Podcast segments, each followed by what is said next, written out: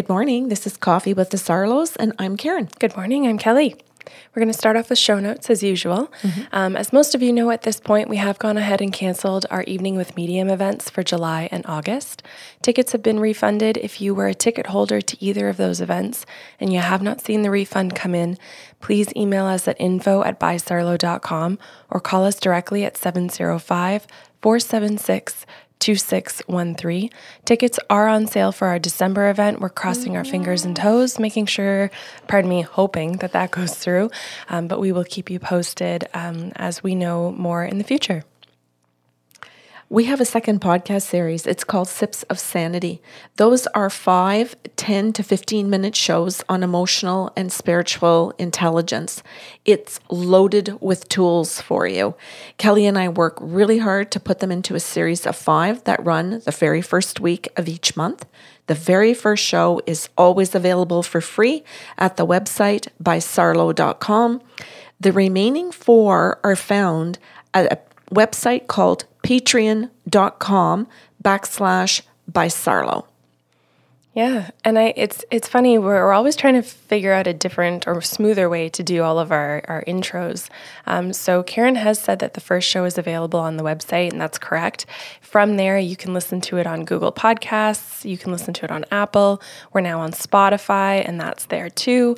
Um, or you can obviously get the first one on Patreon.com as well as the rest of the shows, um, and it's on YouTube. So you have a variety of ways to listen. Mm-hmm. The website just kind of directs you to all of of those choices. Mm-hmm. Um, so get that wherever you wherever you prefer. Yeah, can I I was just going to chime in and say that when you're on patreon.com that there are other tools that go with the Sips of Sanity series like reflective questions and uh, trackers and all kinds of things for you. So you can go in and take a look at all the different tiers, look at the amounts of money. Um, and yes, this is a monetized site to help Kelly and I pay for our equipment, our new cameras. Um, so we appreciate if you're on that site and you're financially supporting us, or if you're at YouTube and you're subscribing or you're hitting like or you're sharing us with somebody or referring. There's just tons of ways that you can support us that can either be through your generosity of spirit or through financial means. And we appreciate everything. Well said. Um, and then on top of all of that, our businesses are still up and running. We have not agreed to open our office to in person events just yet. We are still waiting for our comfort level to shift, um, as well as the fact that we're non essential. Um, so we will certainly let you know when that's available to you. But we are still seeing clients all over the world, as well as locally, um, mm-hmm. in or through Skype, FaceTime, telephone, and Zoom, as well as WhatsApp, if that is uh, something that you would like to to seek out.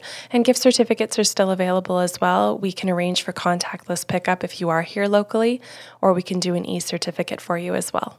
Mm-hmm. Good? Yeah. Okay. Let's do this. Okay. Oh, you know what, Kelly? People do ask, um, how am I going to pay then? Um, so e transfer is the. I still can't believe people ask that in this day and age. Yeah, they do. They everybody still asks how to make payment. Um, even people in other countries, they still ask. So uh, there is e-transfer, of course, is one way, um, but we also take Visa, Mastercard, and American Express. So and we have been for years. But it's just to let people understand and know that those methods of payment are there, and that if they're buying a gift certificate for somebody, they still can use those methods of payment, give us the person's name, and then the person just calls in when they want their session. And we have it all recorded that the session is prepaid. Good? Mm-hmm today's show. Mm-hmm. This is. Well, hang on. Sorry. We have really exciting news. Oh, yeah. Yeah. I'm excited for your show too. However, I'm more excited for the fact that by the time this show airs, yes. we will have already recorded with our brand new guest. Yes. Dr. Margaret Rutherford. Yes. So we've alluded, um, not alluded, sorry, we've actually referred to her book, yeah. Perfectly Hidden Depression. Mm-hmm. We have encouraged people to go check her out. Uh, um, her podcast is called Self Work. Um, I personally listen on Apple Podcasts. I know she's on Audible um, and Spotify as well. Um, so you can check her out before her show actually airs. Good. Perhaps if you want a little bit of an education, you know, before you're listening mm-hmm. to her here. She'll be joining us via Zoom because she's in Fayetteville, Arkansas. So she has a full blown practice um, in Arkansas. Mm-hmm. And uh, from what I've understood through my own research, um, psychiatrists and psychologists are only allowed to counsel within their own state, um, and sometimes here in Canada, only within their own province. Right.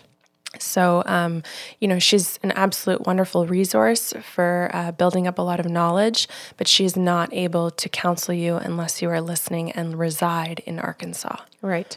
And yes, so people can read the book, Yeah. uh, Perfectly Hidden Depression, again by Dr. Margaret Rutherford, and they can listen to her podcast show, Self Work. And and this is really exciting because I mean, for t- today, for you and I, this is June 5th mm-hmm. So we're still in the like early stages of fangirling that this is going to happen. Oh, yeah.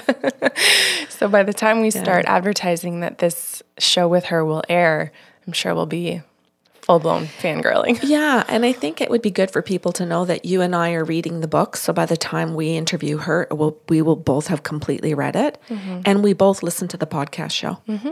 So and we understand well, and we will understand even more about perfectly hidden depression, so that it's part of what we can do. And I don't mean that we're therapists. We always clarify we're not psychologists or therapists or psychiatrists. But it's good for people to hear how much we educate ourselves mm-hmm.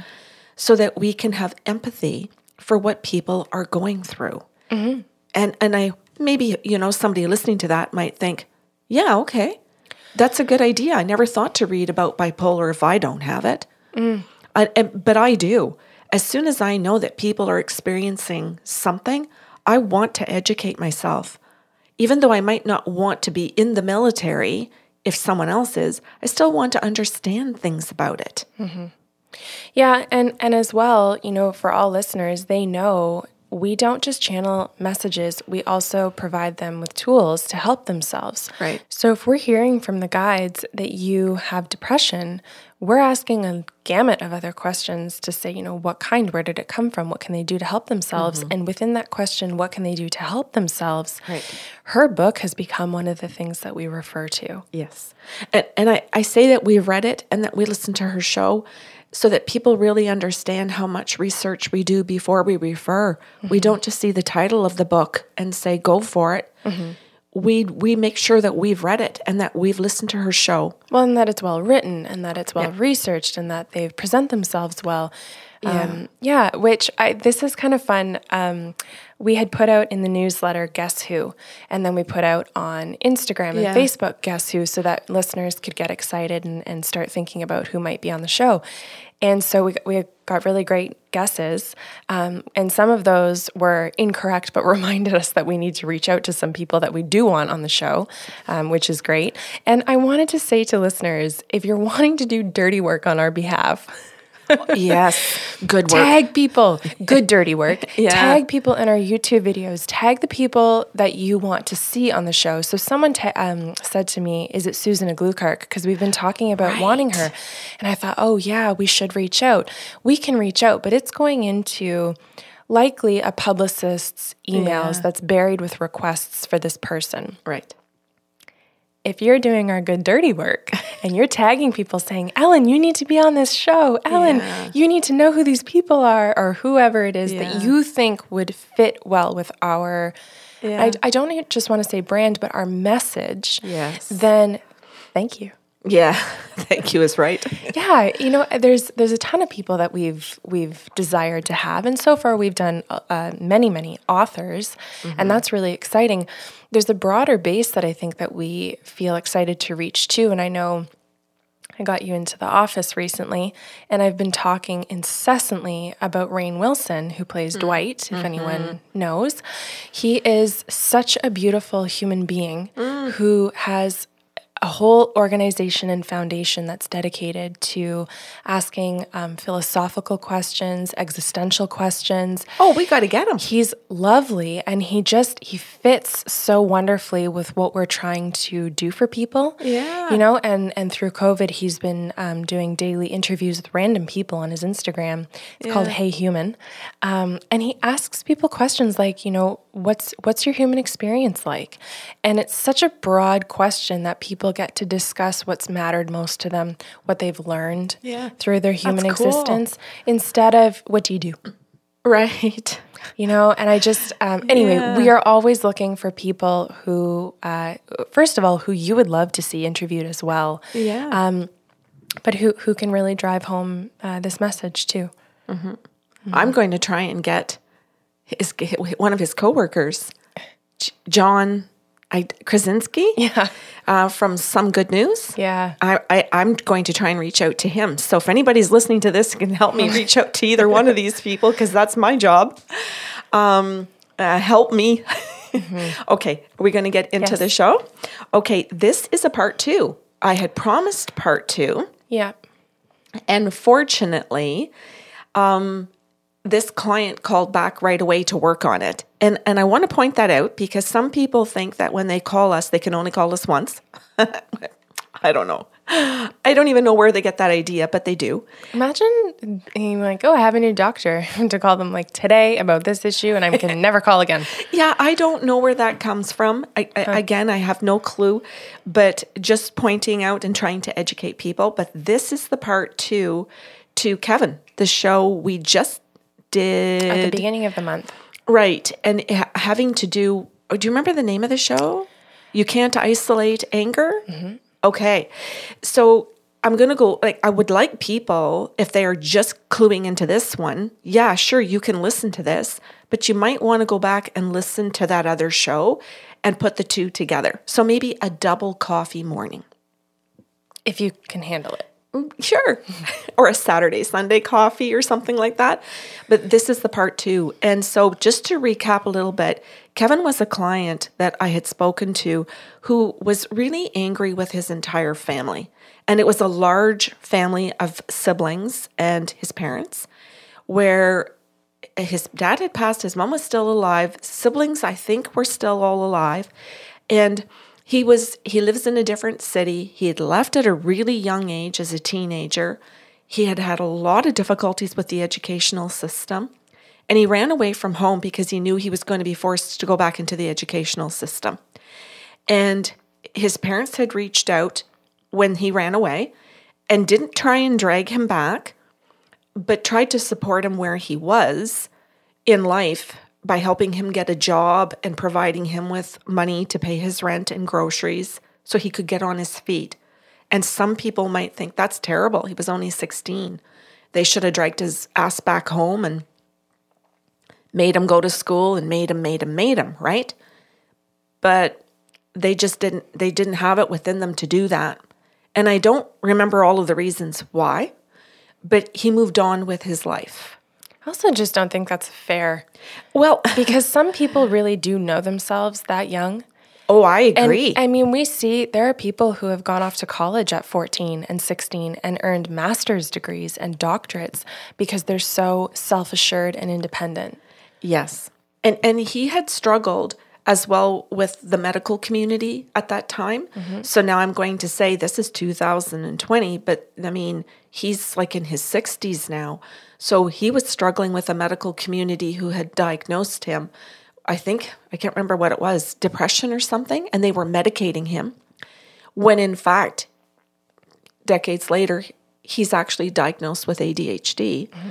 And I would say maybe it was a little bit correct that there could be depression at that time because he wasn't being diagnosed properly. Mm-hmm. Or treated pr- like treated humanly properly, Yeah, not even by the medical community. right. So he's not being treated properly by his family or by his, uh, meaning his parents, but also by the entire school system that just keeps failing him instead of helping him and identifying really what's going on in his life. So now at 60 years old or in his 60s, he's reached out to the spirit world to say, Hi, don't really know what I want. My group of friends have told me to call you guys, not really sure why. And so people need or can, our listeners can go back and listen to that first session. I promised a part two because he wanted to come back after hearing some of that, like in that first hour. He wanted help.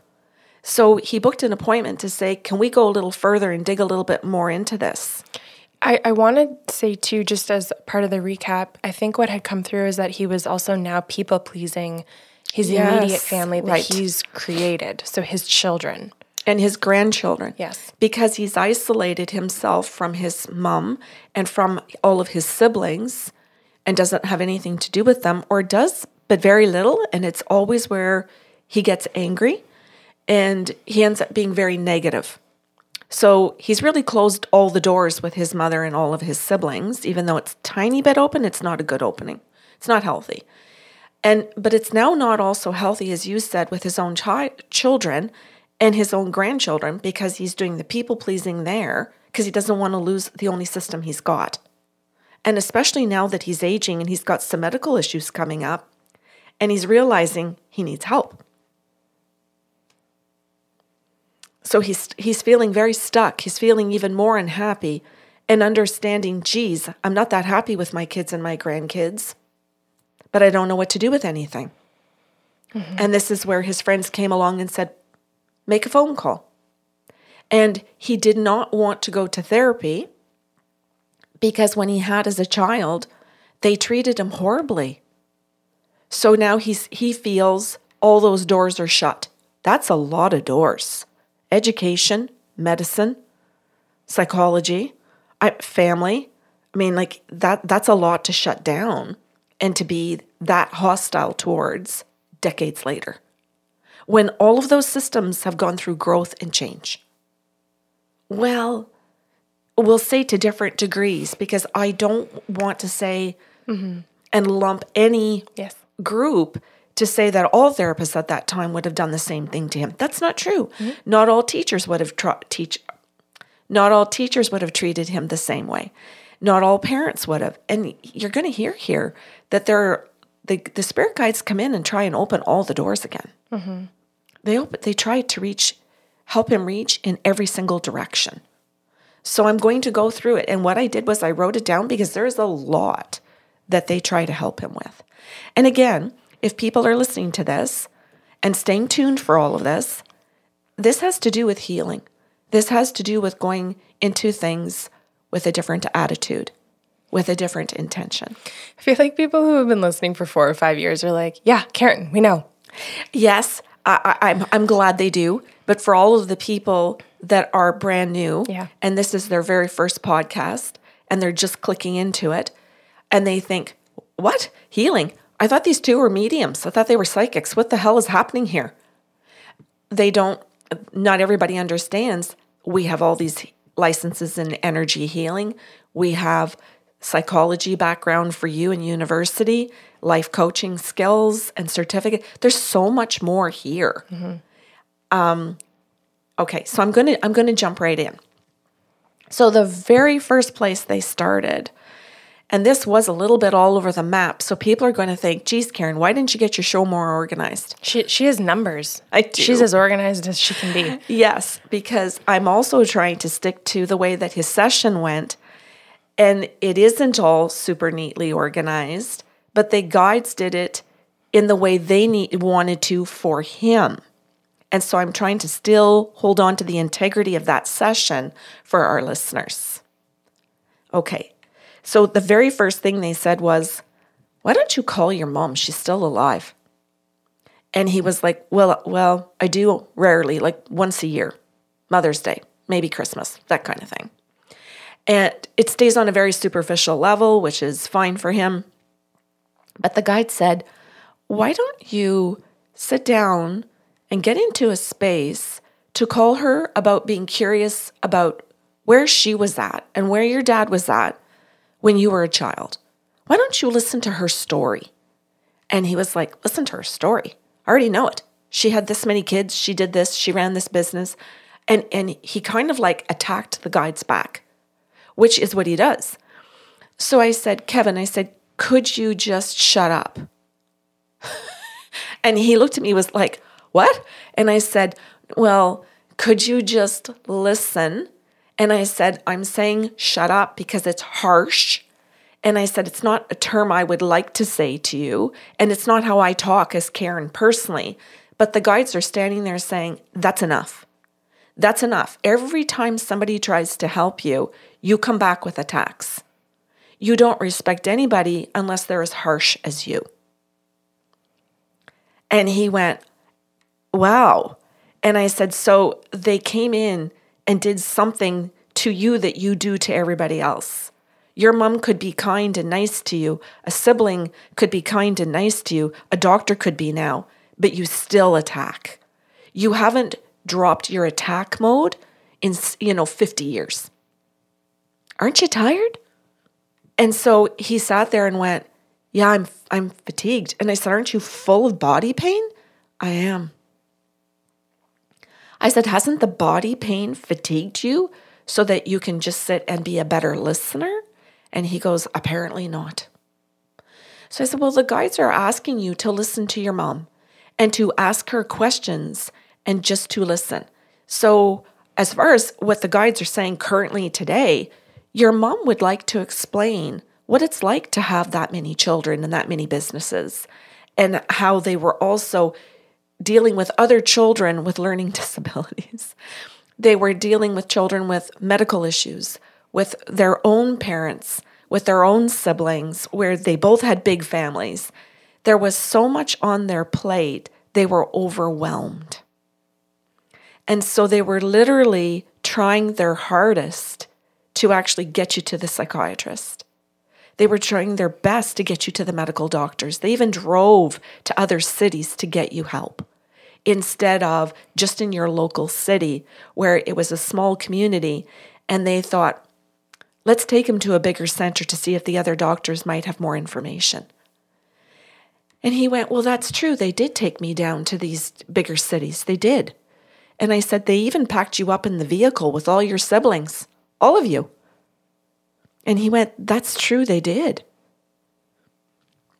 And I said, Your mom might have information to help you explain that at that time and with the resources that they had, and their own level of education that they actually did extraordinary means.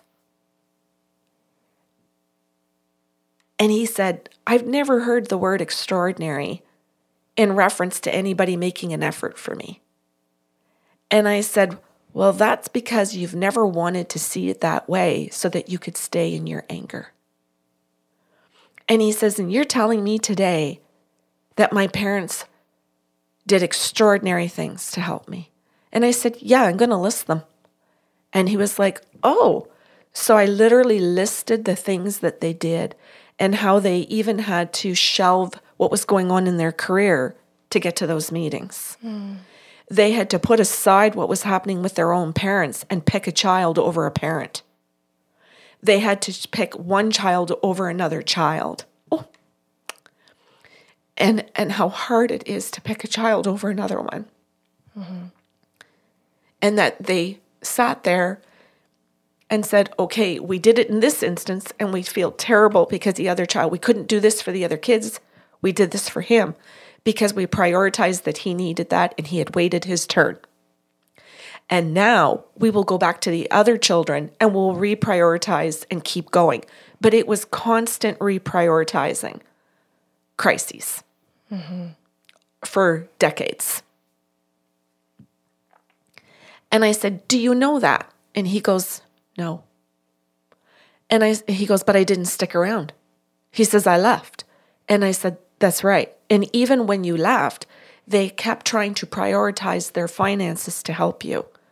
So even if they knew certain children needed braces, they waited another year for the braces because the dentist said, Yeah, we can do it in a year. But in the meantime, we have to send him rent because he literally won't have a roof over his head. So the braces will have to wait for two years or four years. And that child had to go through being ridiculed because of their teeth.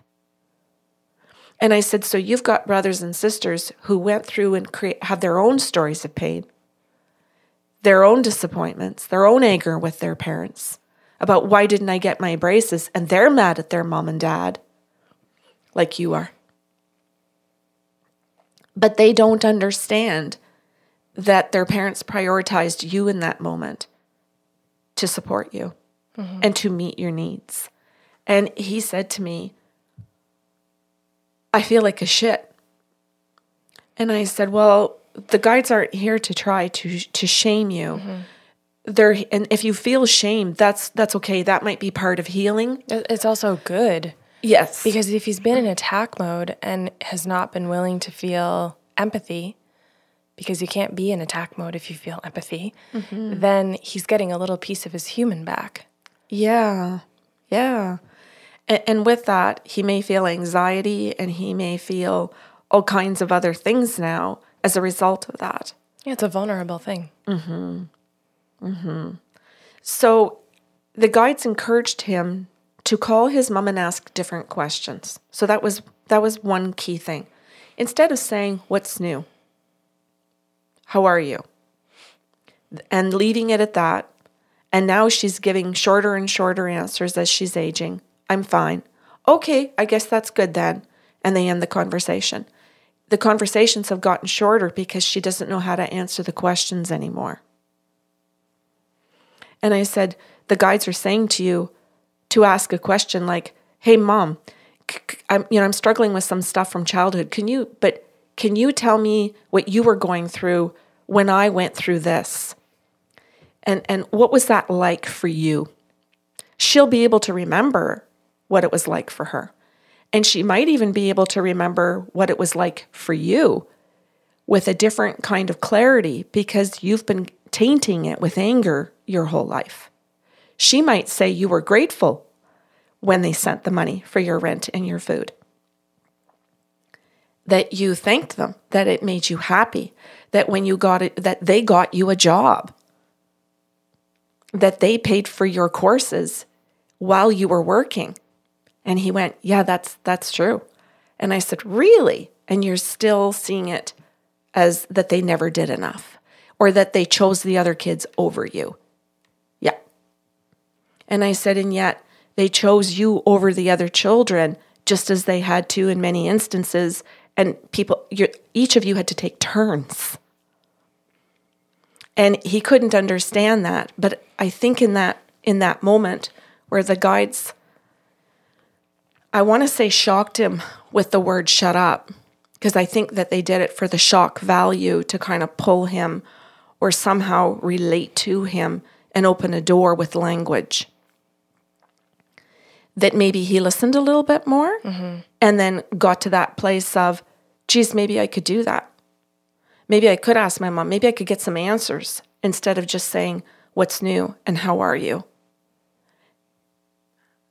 And I said, So do you want to write that down? And he goes, What? I said, Where's your pen and paper? Where's your voice recorder? I said, You asked for a work session today. Did you come prepared? And he goes, Yeah, just just to hear it.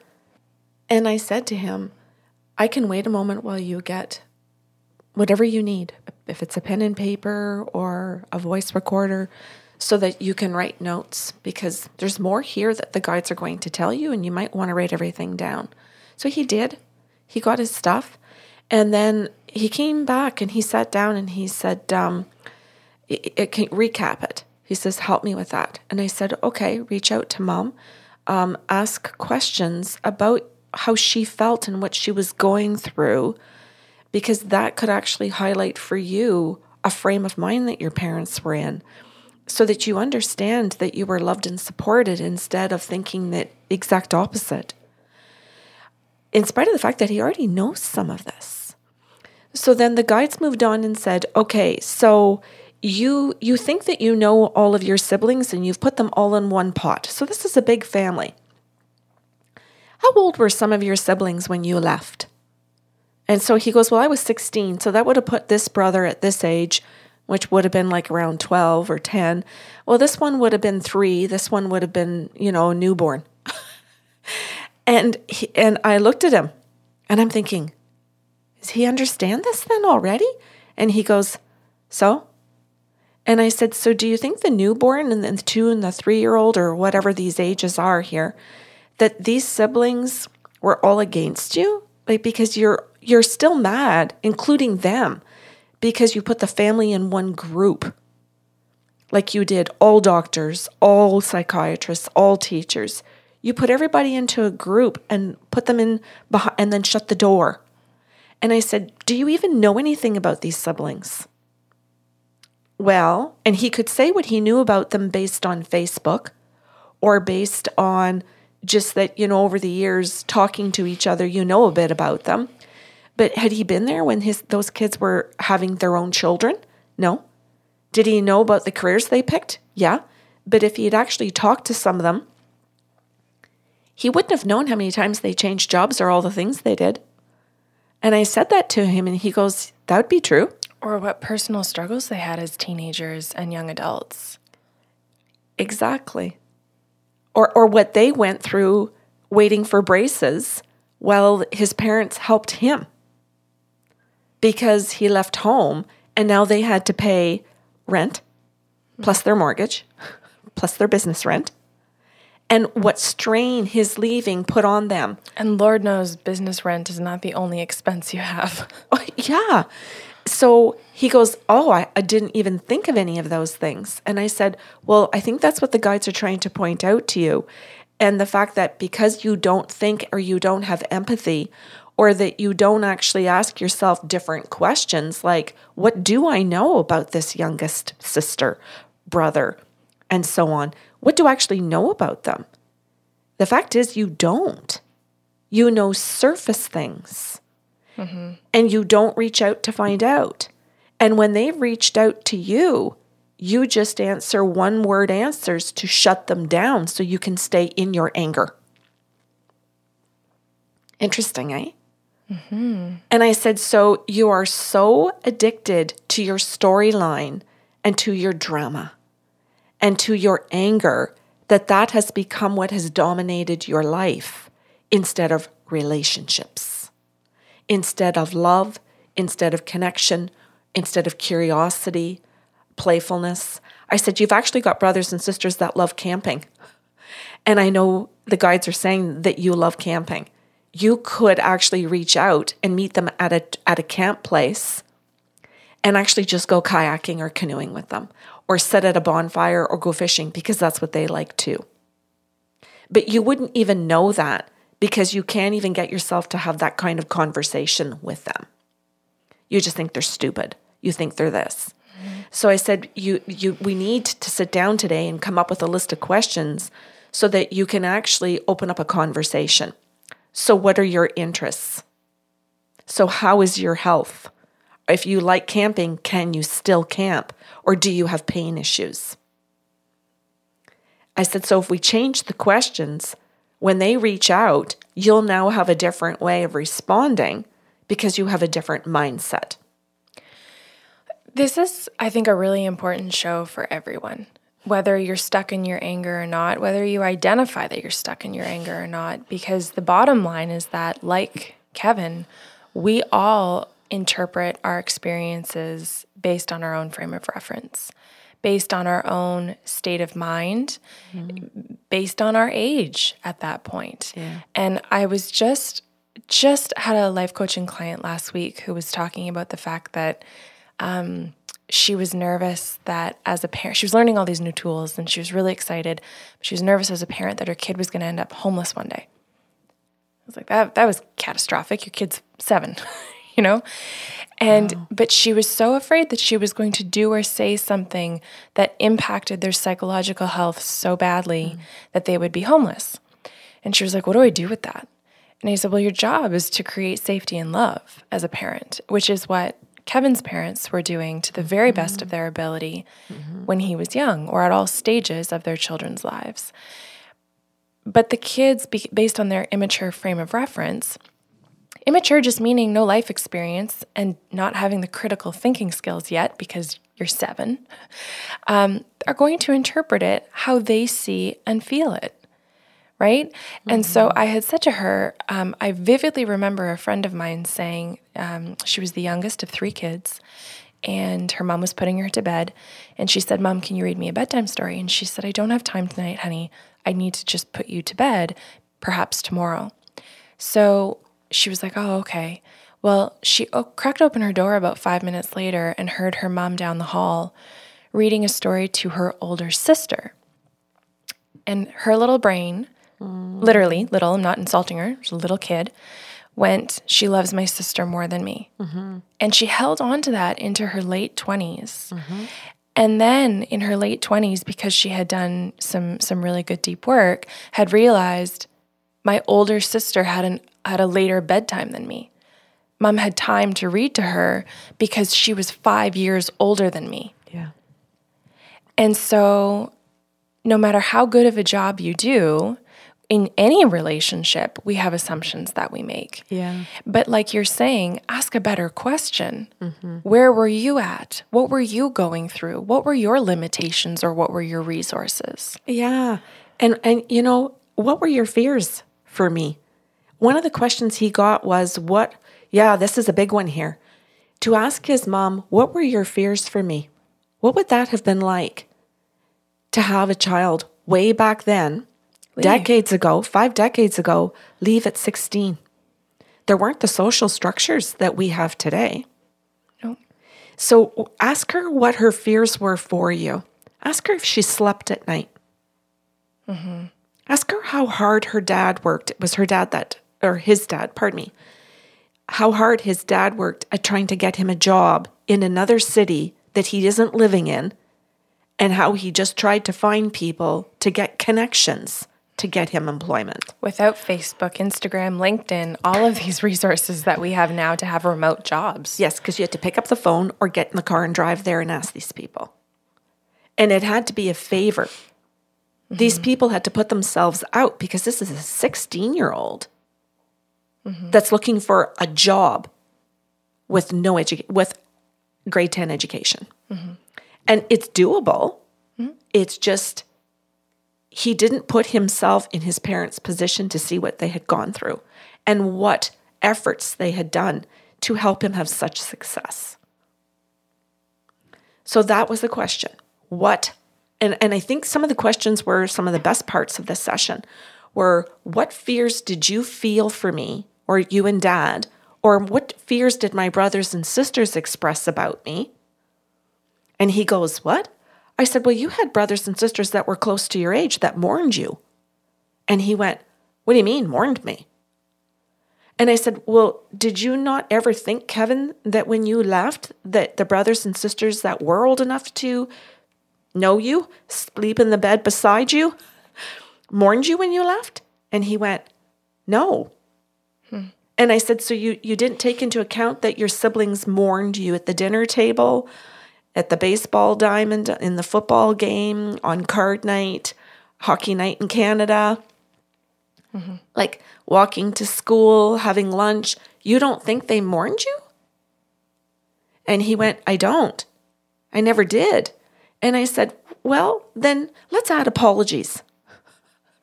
Let's add a check in with some of the siblings that were old enough that you might now want to call up and say, How did you feel when I left? I didn't put myself in your place. I've still been going through thinking it was all about me instead of thinking that my siblings mourned me when I left. Mm-hmm. And I said, and they thought, okay, you've moved on and you've moved away, and mom and dad are taking care of you, but you'll come home for Christmas. But he didn't. He'll come home for the summer and we'll see him on a summer holiday. But he didn't because he was angry. Mm-hmm. So they didn't even understand why he didn't come home when he could. Uh, yeah, and the psychological impact of the kids or the siblings, pardon me, that were old enough to understand that the parents were mourning, and what and and the grief that a child would have to shoulder for their parent because a sibling left. Yeah. It was like a, it was kind of like a death. Yeah. And yet nobody really could talk about it in those terms because he is still alive and it's just and the, and their ages. So there's just tons of complications. Mm-hmm. And then there are the siblings that don't know him at all and have no memories of him because they were so young. And their their lack of understanding that he's angry at everybody when they when they were just two years old or just a newborn and didn't really understand well how can he be mad at me I nothing occurred between us but he still has created anger towards them because remember he put them all in a group so another good question the guides asked him is what can you be hopeful for And I said, "So can you can you be hopeful for a connection? Can you be hopeful for feeling a different feeling? Because currently all you feel is anger towards everybody. And everything is shut down. And now because it's not going so well with your own children and grandchildren, you're starting and you're aging. So you're starting to think about these other relationships. And I said, "So what can you actually say you're hopeful for? Are you hopeful that there will be a relationship with any of them? Because you have many to pick from. Could you be hopeful for support? Can you be hopeful for understanding, for empathy? What is it that you're looking for? And he goes, That's a good question. I don't even know what I'm looking for. And I said, Well, why don't you use that as a homework, as something that you can just sit down and think about? And it doesn't have to be homework with a pen and paper. It could just be homework while you're gardening or while you're biking. And he goes, I like biking and gardening. And I said, Yeah, I know that. I said, That's why they're saying it. It's where you do some of your best thinking. And he goes, It is. I go for long bike rides, and that's where I like to be in my own space. And I said, So why don't you think what you're hopeful for? Do you want to call one of your brothers and sisters that was close to you in age that you lost contact with and sit down and say, This is what I thought, this is what I was going through. What were you thinking and going through? Because I said, You might actually find out that they're really angry with you. Angry because, yeah, it was okay to leave and stand up for yourself. Yeah, you moved on. But it wasn't okay that you didn't come back. It wasn't okay that you didn't call them. You called home and spoke to mom and dad at Christmas and said you were okay. Can I have more money? But you didn't ask to speak to your brothers and sisters. And sometimes you did, but it was only the older brothers and sisters. It was like, well, I don't know any of the younger ones anyway, so I'm not going to bother trying. Yeah, it's crazy. And I said, well, I shouldn't say it's crazy. It's Well, just it's a whole lot of self centeredness. yeah, it, and it, it it took time for the guides to reword questions because I understand he's in severe narcissism. Mm-hmm. But I can't even say that to him. I can't approach that. Well, no, that's why the guides gave you numbers. Yes, and why they gave me questions to ask him and why they coached him or why they spoke in certain ways. Because I normally wouldn't say to a client, shut up. You don't speak that way in any of your life. No. Yeah. Like like so they had to do certain things in order to be able to reach him on his level and then gently pull him in to say here's a question. Because if I had said this is how you're behaving, this is what you've done wrong, you should apologize. You sh-, this session would have been horrible. But because they brought out the entire session and related to the way he speaks, and then brought in questions for thoughtfulness that he could add to his own list of how he's thinking that we got i think we got a little crack. And i'm going to say that that was huge. I think that was significant to get a mm-hmm. crack in there so one more point near the very end of the session was the guides asked him to write down all his accomplishments. They asked him to to sit down or to sit with his kids or to sit with his current group of friends and write down what he had accomplished in his whole life. And to make sure that he didn't just ask his kids because they wouldn't see all of it. So he had had a successful career. He had um, a pension. He had a he had benefits for when he retires he had children grandchildren he had had relationships some that were good some that weren't he had done some growth in looking at his own part in some of those relationships. Whatever it was, he had had his own home, whatever these things were, it, it, it doesn't matter. It was just for him to see it. And the reason is this he just always still saw himself as the 16 year old running. He didn't see his accomplishments and who he was as an adult. He didn't see his whole journey so when he went to reach out to call or thought about calling any of them, he only saw the 16 year old with nothing running from the house. He never visualized himself walking back as the adult to say, I have all these accomplishments. This is what I've done with my life. I can share that. So if somebody says, Why'd you leave, man? and brings out their anger, brings out their original child pain, that he can say, I left because, and have his list of why he left. So he was encouraged to create his lists so that he would know. Mm-hmm. Well, I left because I was frustrated. I thought mom and dad were going to make me go to school. I know now they wouldn't have. I know now I didn't communicate well, but mom and dad met me where I could, where they could, because I had put up so many brick walls. So now he could sit down and answer those questions and not run. And so we were addressing the 16 year old in the 60 some year old man. Mm-hmm. And I thought the guides did such an extraordinary job of pointing out to him that they that he is this mature man now. And that we still needed to address the 16 year old because that's what he had been running away from for five decades or four. And how they put all of that together for him in a structure with questions and lists. So they gave him some homework, and some they did for him. Do we know if there's going to be a part three? Um, I don't know for sure. I'm I, am i am not positive. He didn't say I'm calling back. He took his homework. He did, he did write during the session. He did voice record. Like I said, he did go get his stuff and came back. He didn't say I will rebook again. He thanked me for the what what we did. And he thanked me for the lists and and for the homework. I have no idea where he'll go with that. Mm-hmm. And I say I don't know because of the narcissism. Mm-hmm. Like, and as you know, Kelly, a narcissist can get through that and have their moment of opening and awakening and clarity and then just go right back into the shell, throw it all out, never listen to the recording, make fun of me or or the services or the gifts and walk away. Mm-hmm.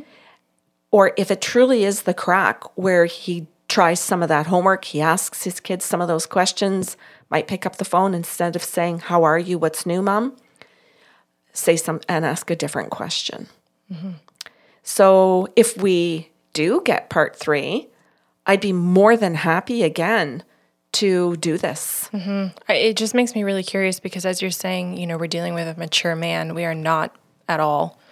But I know what you mean, mature in age. Yes. Um, because none of the people pleasing has been addressed yet. Yeah. So to now, you know, we started with family of origin, or the yeah. guide. That's where the guides did, obviously. Yes. Um, to then hopefully be able to take it and go, okay, now the 16 year old is still present, swinging yes. the pendulum in the other way. Yes. With this other family that you've created. Yeah. Um, to create just as much, if not more, depression. Yeah, and we couldn't get there. Yeah, yeah, yeah. Like it's, it's, one hour, and I, I, you and I both know that it can go that way if he shows up for it. Mm-hmm um, whether he shows up with you and I or he books therapy and shows up and actually gets a healthy therapist. And I say healthy therapist because just like teachers and us and all people in all professions, everybody's going to get healthy and unhealthy. Or, in other words, some people suck at their jobs. Yes. yes. Okay. And some people don't. Right. Some people are very qualified and very good at their jobs, and he needs to find that professional. Mm-hmm. And I know that can be a challenge too. Oh, yeah. Because if he picks up the phone and goes for his first, or, you know, Skypes or FaceTimes with his first therapist in four decades, and they're not on the good list or the qualified list, that he could just throw it right back out again and be 16. Or he could be 60 ish and say that just was not a, a prepared therapist, mm-hmm. that's okay. And find the one that is. But that's part of his growth mm-hmm. is knowing that and moving on to find the right person because his health and relationships are what's important. Good. Yeah. I'm so enjoying Kevin. Mm-hmm. Like I it, as much as some of the conversations with him in the actual sessions are very hard to get around and to keep rewording things and listening to the guides so that I can say it properly. Oh, they're beautiful messages. Yeah. Yes. I'm I'm loving it so much. And I really thought it was so beautiful to share with people. Cool. Mm-hmm. Thank you. Yeah, you're welcome. Okay, so if you have questions or comments about today's show, you can email us at info at bysarlo.com. No matter where you're listening or watching from, thank you for joining us today. Um, if you do have time and feel inclined, please like, share, comment, review, um, write a testimonial if you wish. Anything that you do to help interact with our content helps us reach a broader base. Um, and we want more educated people in this world with emotional intelligence. Have a great Saturday.